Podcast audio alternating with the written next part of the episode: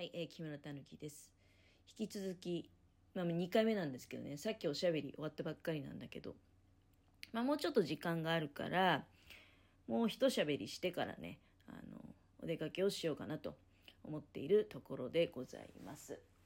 お出かけした先で昼を食おうか。今なんか適当に食べていってもいいんだけど、ほうれん草とか卵を茹でたりね、夕飯の支度してたけど、自分の昼の支度考えてみたらね、やってないよね。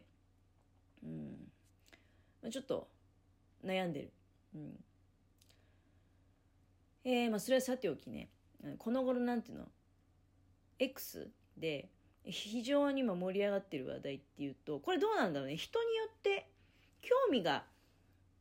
全然違うわけじゃない？だから、例えばフォローしてる人も多分全然違うと思うし、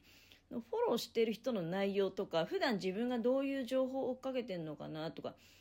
によって表示のされ方って多少違うんですかね。少なくとも今私のところで盛り上がってるのは、最近は、その前にだから、お笑い芸人、岩井さんのね、結婚のこと、いまだになんだかんだ言われてるよね。で、もう一個は、デザフェスとかいう、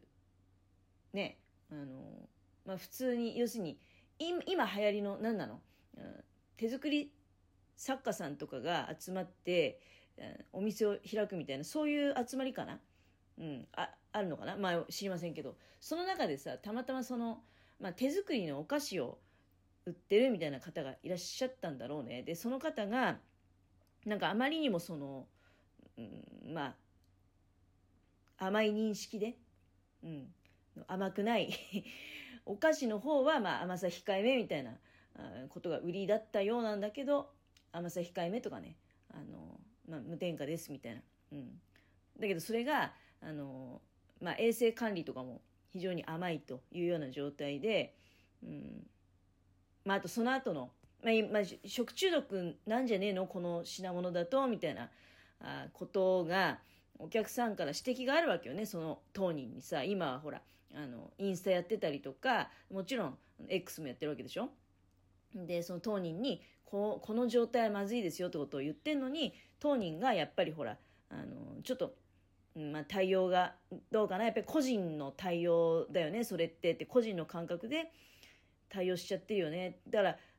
プロじゃないよね、素人なのにそういう適当な甘い認識で食べ物のねお店やっちゃったんだみたいな炎上してますよね。もうその2つの話題に関することしか目に入ってこないね、私の場合は。はい。結婚の方に関してもね、私はほらちょっと前におしゃべりしたけど、嬉しいと思ったら意外や意外ね、それはどうなの？気持ち悪いみたいな意見がいっぱいあってびっくりしてると。で、その後もやっぱり引き続きね、全然関係ないじゃんって、あんたに迷惑かかってんの？なんでそんなに批判をするわけ？その当人たちの自由なのにその結婚に口出しをするのかっていうようなことを言う人がいたりとか、いやでもねそれは分かっていませんって、その年下の人の方が洗脳されてるんですよみたいな意見だって、いろんな意見あるよね。いや私は全然変わらないですよ。だからそういろんな意見見ても、一番近いのはその年下の女性の方がもう相当なお笑いオタクみたいね、やっぱり、その伝わってくるような情報をまとめていくとね、でかなり渋めの、かなりその渋いお笑いマニア、で本当にもう昔から大好きでファンで、そのことをその芸人さん側は気づいてないわけじゃない、全然。で初めて会った時に「ファンなんです」に言われて「えは？」みたいな感じだったんだけど、それがお仕事を通じて、そして年数も経って成長していくにつれ、やっぱりこいつってやっぱり本気なんだな、本物なんだなっていう風に思うに至ったんじゃない？だけどそのどっちサイドからしてもどうなんだろうな、女の個の方にしてみるともう本当にすごく嬉しい幸せっていうことだと思うんだけど、まあそれをこう受け止める側っていうのはね生半可な覚悟じゃないと思いますけどね。だから途中でなんていうの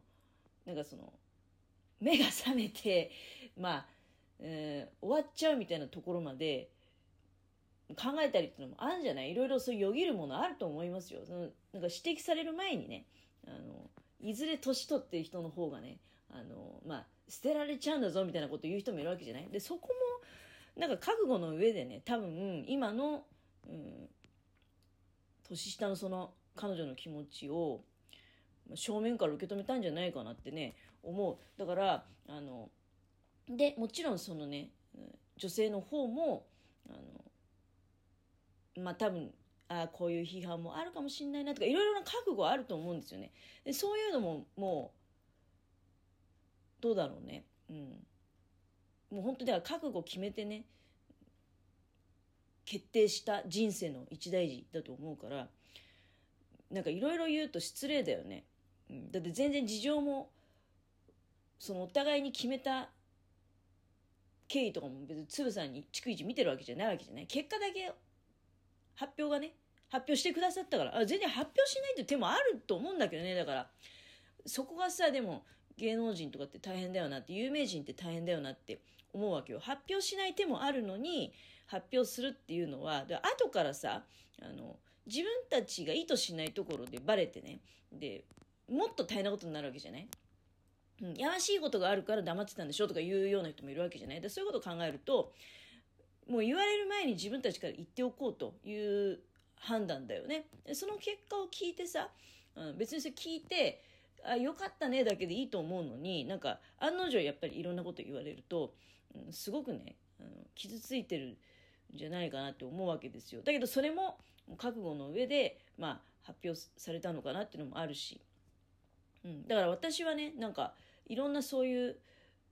なんていうのかななんでそこまで言うかなってそれはあなたのそれこそ意見じゃないですかっていうあなたの感想ですよねって言いたくなっちゃうよねそれこそ、なんかまあ大きなお世話なんだけど応援したくなりますよね私の場合は、まあほら本当いろいろあるからね、いろいろあるだろうから少しでもね、自分みたいなただのもうそこらの人でもプラスの気持ちでそれをねなんか見ていたいなって、幸せな人たちがこの世の中にねいっぱいあればいいなって、そういう気持ちであと一方さそのお菓子の方はあれだよね